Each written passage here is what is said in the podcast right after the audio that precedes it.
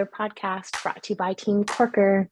I am honored to have Aprajita Jain, who is the Chief Marketing and Brand Evangelist from Google, join us on the pod today. I won't spoil too much of the conversation. I will tell you that I was struck by her LinkedIn profile, where she says that she is born into an Indian family with a German upbringing and yet happened to be born on American soil, so was able to come to America for work 20 years ago. And she describes that time as a tailwind, and I describe the current day as a blustery headwind. And without getting into too many weather metaphors or analogies, it's a very wild, cool time to chat with someone who has been a part of the team at Google for the last 20 years. I was inspired to find her online and so grateful for her yes. And I hope this is a conversation that you enjoy as well. Well, just like that, welcome to the mic. Welcome to the pod. I am so grateful to have you on the podcast today. Thank you so much, Steph. I'm very excited to be joining you today, and it's a pleasure to be here. Well, I have to tell you, both your LinkedIn profile and your YouTube series really caught me. I have become addicted to all things YouTube content that you have put out. And that being said, I don't want to make my own assumptions. I would love you to tell our listeners who are you? Can you introduce yourself in 2024? Who am I? Okay, I will start with the human side of me because I always feel that is more important than anything I might have done professionally. I'm Aprajita Jain, born to parents of Indian ethnicity. They have been living in Germany for the past 50 years. So, hence, my upbringing happened in Germany. But I was born in the US, and that really enabled me to quickly move to the US after I graduated school. So, I have been working in the United States for 20 years. So, I'm always uh, this melange of three cultures. Everything I approach my thinking. Uh, I often get the question, what language do you dream in? And that is also context uh, ah. dependent. But uh, yeah, I would say I'm a great mix of Indian values, German upbringing, and all the great things that uh, that comes with things like punctuality, straightforwardness, organization, um, a love for you know everything uh, being close to perfection, but not to the extent that it would hinder you. And then also the expansive thinking that uh, I learned when I moved to the US and just being innovative and scrappy. So it's a really good mix. And I always say I wouldn't want it any other way because it's really shaped me into this unique person that I feel I have become. Oh, my heart. Isn't that the truth? When I hear this about the, um, let's call it the stereotypical regimented way of the Germans, I think, how was that blend of your Indian roots met with the I'm like, what is your favorite meal? Do you is it schnitzel or is it Indian? Like, how, how do you blend those pieces? It's uh, very interesting because if you think about it, the German culture and way of doing things is probably diametrically opposite to the Indian way of doing things. India is known for what we call the jugaad mentality, right? You, if you have limited resources, you find your way around. It's almost like you're flowing water. If there's an obstacle in your way, you flow around it, and that's how Indians think and operate. Just given the historical uh, and you know cultural background of the country. In Germany, however, you make sure you line up all your resources, you plan everything out, and you follow that plan to the T. So it's very, very different. And having a footing in both cultures and ways of doing things has allowed me to a lot more. Sometimes, if I feel the situation calls for me being more Indian, I become more Indian. If the situation calls for me being more organized, more structured, I know how to do that as well. So uh, I always say to my parents, the biggest blessing you have given me is to give me all these different backgrounds that I can pick and choose from. Yeah, that's so cool. I, I have to ask you the question that you posed, which is which language do you dream in? So interestingly, I sat down one day and I started thinking, what is it really that differentiates one dream from another? And I always realized that when I'm thinking about something logical, let's say a math problem, or even if I'm dreaming about something more logical, if you can say it that way, it's always in German for some reason. Like even during the day when I'm doing math, I always think my numbers and say my numbers in German. But if it's uh, in the context of family and personal relationships, it's mm-hmm. always mm. um, in Hindi, which is uh, the the language we speak in India. And then if it's work related, it's mostly in English. So ah. it really ah. depends on the context. Oh, I love that. I I heard the analogy of like a river or water flowing and as you were explaining that, I just thought of like a grid formation in German in, like in the land of Germany, you know, just like there is a stoplight and there is an off-ramp and it is could not be more structured in that way. Less flow for sure. And I like that your dreams sort of reflect that as well. Okay, before we hit record, we spoke briefly of the fact that you did come to the US 20 years ago to begin your career, which at the time was as easy as applying on Monster, which makes me giggle for a minute. I'm like, does Monster still exist? It may actually. You applied on Monster, and your first role was in the AdWords space at Google. I'm like, good glory. Can you tell me about that experience and just transport us back 20 years ago? Um, what was happening in the world? What was it like? Because I think so often we forget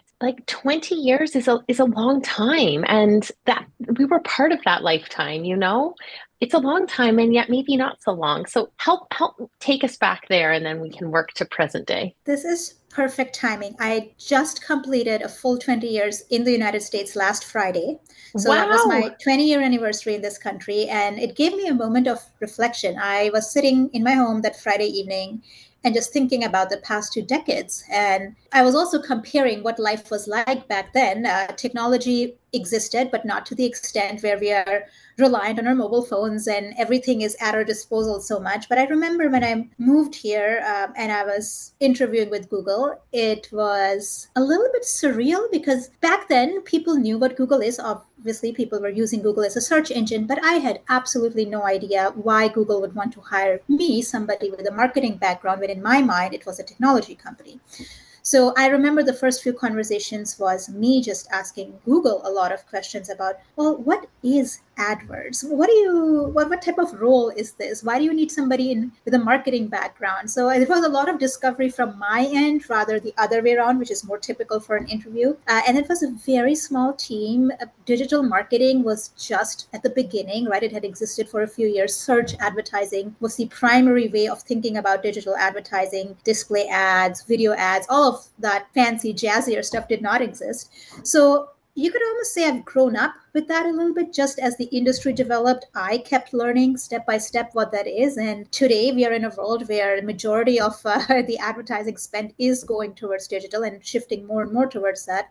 So I'd say uh, I was also lucky. We had a lot of um, tailwind in that sense that viewership shifted to digital. With that, the industry developed faster than anybody could have thought. And it's been an interesting ride, to say the least. Um, I'm very fortunate to have been part of it. Uh, and we'll see where the next five, ten years take us, especially now with the even more rapid acceleration and AI being at the forefront of everything.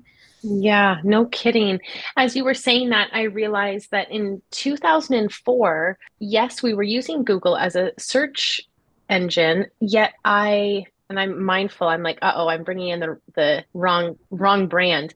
The iPhone didn't even exist. It's like, and Google, like, and we didn't have Android phones either. Like, that's pretty wild when you speak of like mobile phones and you think of where were we searching? What was that experience? Yeah.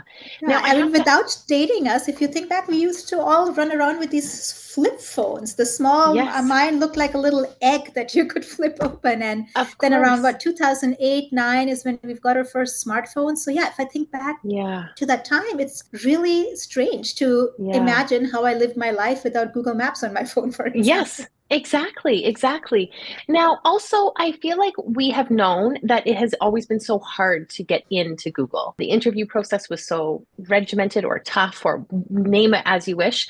Do you recall what that experience was like for you then? Yeah, I have a very fun story around that. So, when I uh, started the process with Google, I had two phone interviews, which was a basic screening. And again, me asking a lot of questions about the role. And then I was given a little workbook to complete. I, there was a timer online for half an hour and I had to complete some questions in that workbook. Once I passed that, I was invited for on site interviews and I was scheduled for three interviews on day one and three on day two. And I thought, you know, by the end of it, the decision would be made. So after those six interviews, um, I went shopping to a mall because, you know, I was visiting the US, so I might as well do some shopping on my way back home. And uh, during that time, I, uh, you know, I was, it was summertime, I was dressed in shorts shorts and a t-shirt and i get a phone call from the recruiter. We know you're done with your six interviews but there's one more we'd like you to have with our senior vice president of sales. And if you could please uh, be at our office in the next 20 minutes that would be great and I'm looking up and down. I'm like, um, I don't think I'm dressed appropriately for an interview right now. He said, No, no, this is Google. Don't worry. We have no dress code. Just drop by. It's just going to be very casual. So, you know, I took my shopping bags, put them in the car, and, and drove to Google. And that was my seventh and last interview. Uh, after that, I got confirmation very soon soon you know after that. So it was great. The process was much faster than it um, has been since. But then also it's a little bit more structured now. It's more condensed. Instead of seven interviews plus two phone interviews it's more uh, like uh, screening and then four interviews. So yes the way recruiting is done has evolved. But back then it was a little bit of a longer journey. Yeah. I, that's a beautiful reminder of this journey and how ai will take over, how technology will take over, you know, candidates, but how much time they have and how much time companies have. That's really interesting intel, a, a beautiful reflection. Fast forward, you've been at Google now for 20 years and you have seen so much change. We know that 2024 is a year of even more enormous change. Um, and without getting into Google specifically, I'd love to understand sort of your heart at Google. And what I mean by that is following, you know, your YouTube clips and sharing your relationship with how we're branding ourselves and how we're showing up in the world and quite frankly your reflections on other brands and how they are showing up. I'm wondering if you can take that and you know riff with me any way you'd like any brand just what is near and dear to you in the messaging that you're seeing because of the depth of your role with Google? So I love working with brands that can show up as humans. You know, whenever I look mm. at a hmm. brand, I always think if this was a person, mm. would their identity be one that I would like to associate myself with as a friend, right? Would mm. I get along with? And I talk a lot about building your brand identity both from a visual perspective but also audio and, and tactical and everything that else that comes with it and i when I look at a brand, I see what is the emotional connection this brand is trying to build with me, and are they talking to me at a level that I can relate to? But there's some brands that are just very high luxury and they want to stay exclusive and aspirational, and I personally feel a little less connected to that because it feels a little out of reach of the average person. Um, they have their reasons for being that way, but I really, really connect with brands that are very human and don't uh, feel scared to admit shortfallings or mistakes that they have done or even make fun of themselves. I feel um, Oatly is a great example. Um, I don't know if you've followed the development of Oatly. They started I believe around the 1990s. 2010 is when they really found their mojo, so to say. They used their packaging to start with a lot of uh, fun messaging. I mean, who reads the outside of a milk carton, right? Like nobody really spends time with that. But I do look at the, their packaging every time because they have some funny message or some fun way to explain the nutritional benefits of that drink. So just the way they pivoted into finding that voice for their brand, that is something that fascinates me, even about some more traditional brands that have made that choice to become different, more humorous, more human in a way. Yeah, I love that you mentioned Oatly, and I'm wondering if there are other brands that, um, when you said brands that you would want to be friends with, who do you think of as brands that are your proverbial friends? Yeah, interesting. Um, there is you know, a lot of times it's the smaller D2C brands that are popping up because of a purpose because uh, we know this from data from a lot of research that uh, different companies have done that especially gen z and younger generations after gen z even are buying because not because necessarily they need a product but because they are wanting to support a purpose. And i see myself standing behind that too. Sometimes i make my purchase decision between two brands because one really stands for something. They're maybe doing good for society. They're giving back. Um, there's a lot of examples like tom's rothy's uh, um, Warby Parker, right? There's a cause, Bombas, um, all of them have a cause that they support. And I feel this is one way of, for me, to still participate in consumerism, which you can look at it in both ways, right? It's uh, good for the economy, but it's generally bad for the environment. But at the same time, do something good while I'm doing that. So I really mm-hmm. love brands that have some sort of purpose uh, underlying their existence. Mm, I love that. I relate so much. And as you say, these brands, you know, they've been around for some time. Like Tom's has gone through some iterations, and that's really powerful. And Bombas, I remember actually speaking with the founder in New York and was so inspired by yeah. the notion of putting socks on everyone, socks for people on the streets and for people running marathons and everything in between. That's really, really special. I'm hitting the pause button on this sweet episode to tell you about something that you might like. Our newsletter. We call it the Corkboard. It has all things juicy, whether you are looking to keep in touch between episodes or find out more about our coaching, development, or hot new jobs that we're working on. The link is in our show notes. Your inbox is sacred and your time is too. So now let's get back to the episode. You have mentioned that you are a marketing evangelist, and I'm wondering if you can riff on what that means for you and where is the role for brand evangelists in the world today? Did you ever think yes. as an AdWords person you'd become a, a marketing evangelist? I always think of myself as a brand marketer first and somebody who's working at Google in that capacity mm-hmm. second. Yes, I work at Google, but really the conversations I have with brands is about why is brand building important? Who cares about brands, right? How do you reach those audiences?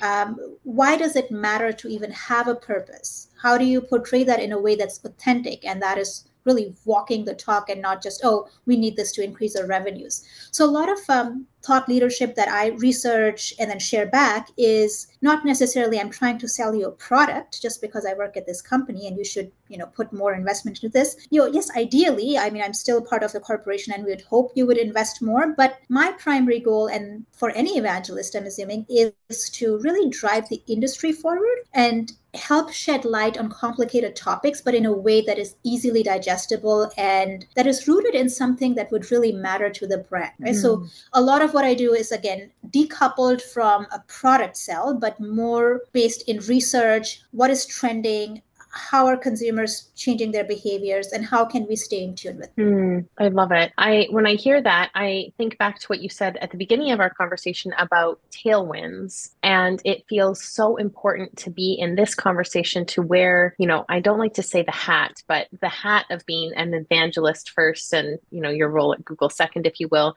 because I think the winds have changed and I think we're in a market that feels a lot more like a headwind than the once upon a time tailwind.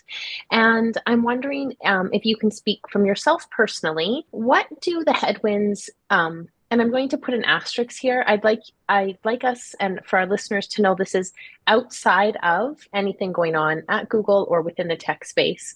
This is a personal question around how do you handle the headwinds of this economic time? And I'll start by sharing, you know, for me, I looked at Q1 and was like, I'm here to hunker down. I live in the Pacific Northwest. I would love to run away to sunshine right now. That feels like a really wonderful idea. And I'm like, you know what? The headwinds for me say it's time to be here it's time to you know hunker in at home and let's give this some time. Not that i want the winds to pass me by. I just feel very aware of them. Um, the, the gusts feel real up here.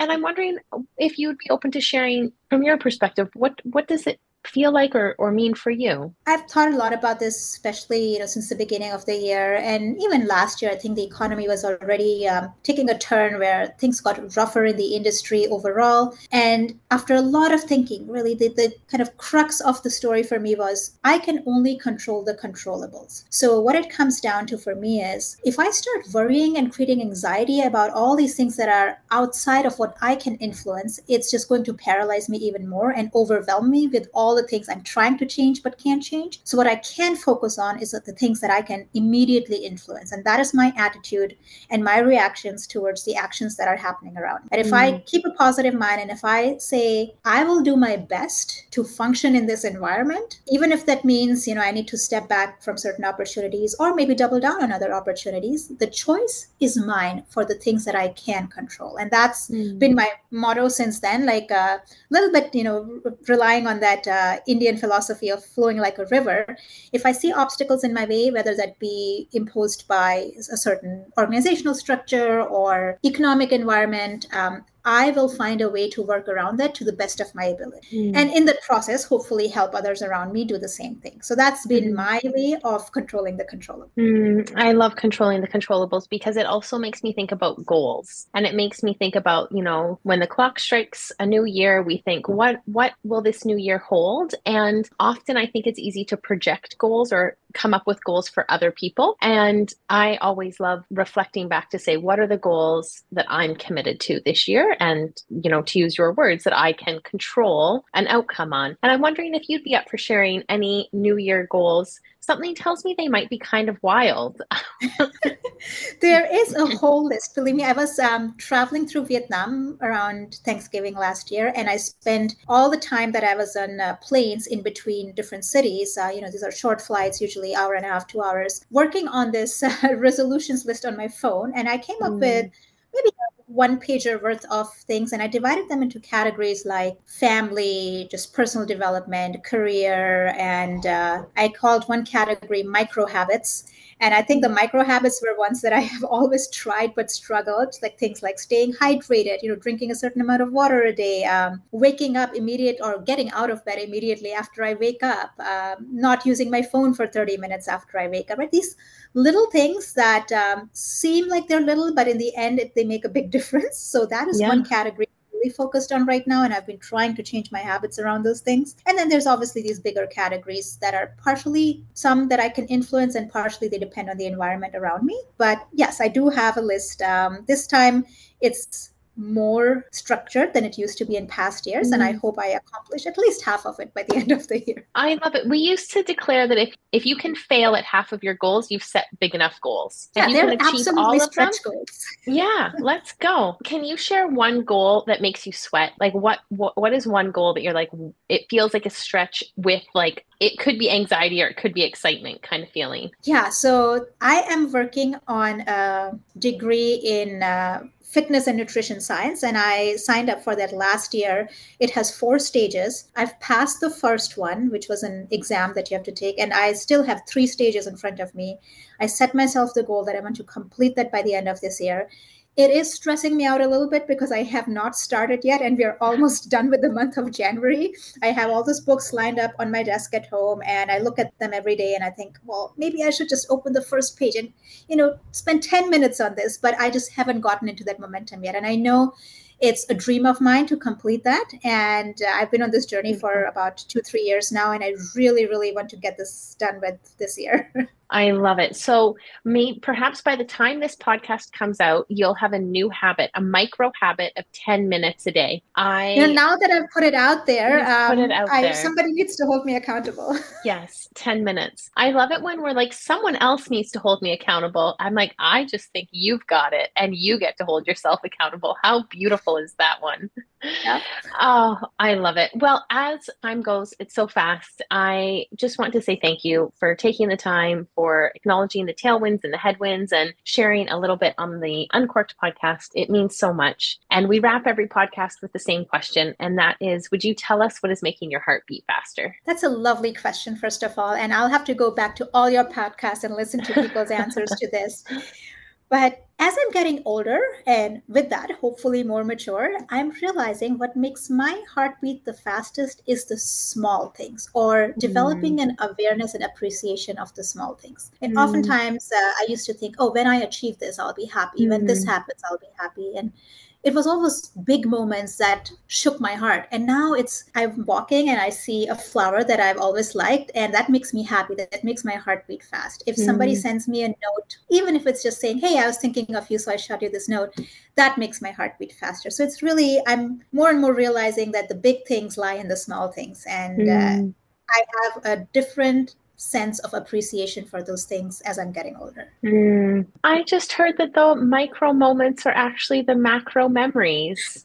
Absolutely. And perhaps in that sweetness of the small things, our days are made. And we don't need to wait for some big thing if there is such beauty in these small micro habits and micro moments. That's so well said. The simple life is sometimes the most sophisticated life. You know, I don't know many people in Mountain View, California that talk about a simple life. So you are a part of a zip code of very complex individuals. So you just keep forging the simple path and we are watching you. So thank you. Thank you for everything you put out. Know that we're following. And if you're listening to this, please jump on, follow, and just thank you, really and truly. Thank you so much, Steph. It was such a pleasure to be here and just have very casual, friendly conversation with you. It was really lovely. Oh, hey, before you go, you know, listening to podcasts on this thing called the internet, it's a wild ride. And what would be so helpful on our wild journey is if you would be so kind to jump on and give us a review. Four, maybe even five stars. It really helps. Thanks for joining us.